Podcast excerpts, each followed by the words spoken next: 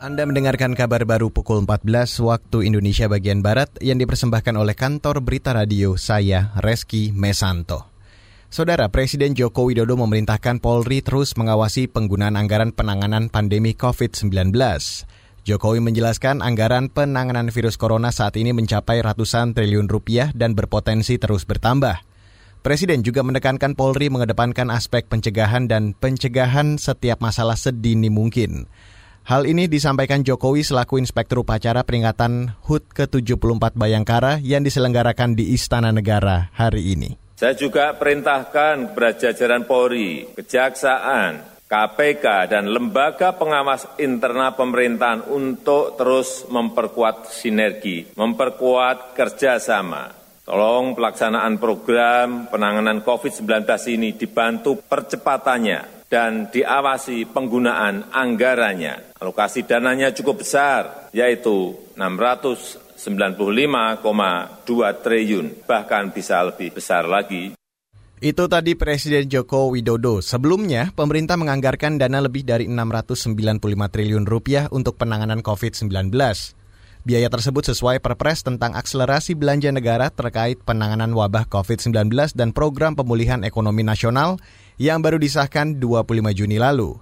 Rinciannya biaya kesehatan sebesar 87 triliun, perlindungan sosial berupa bantuan sosial sebesar 203 triliun, dan bantuan UMKM sebesar lebih dari 123 triliun rupiah.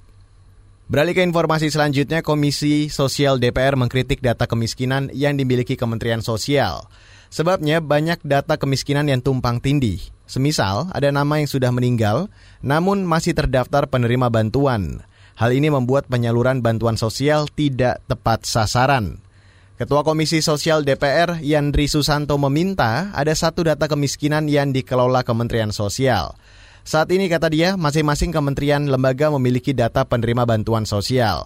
Menurutnya, hal ini tidak boleh terjadi DPR meminta harus ada satu data terpadu yang digunakan semua lembaga.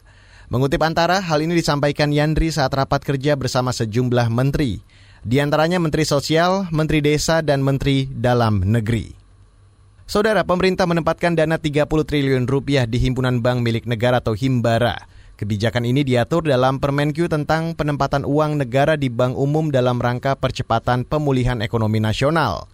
Menteri Keuangan Sri Mulyani mengatakan jangka waktu penempatan dana itu paling lama 6 bulan.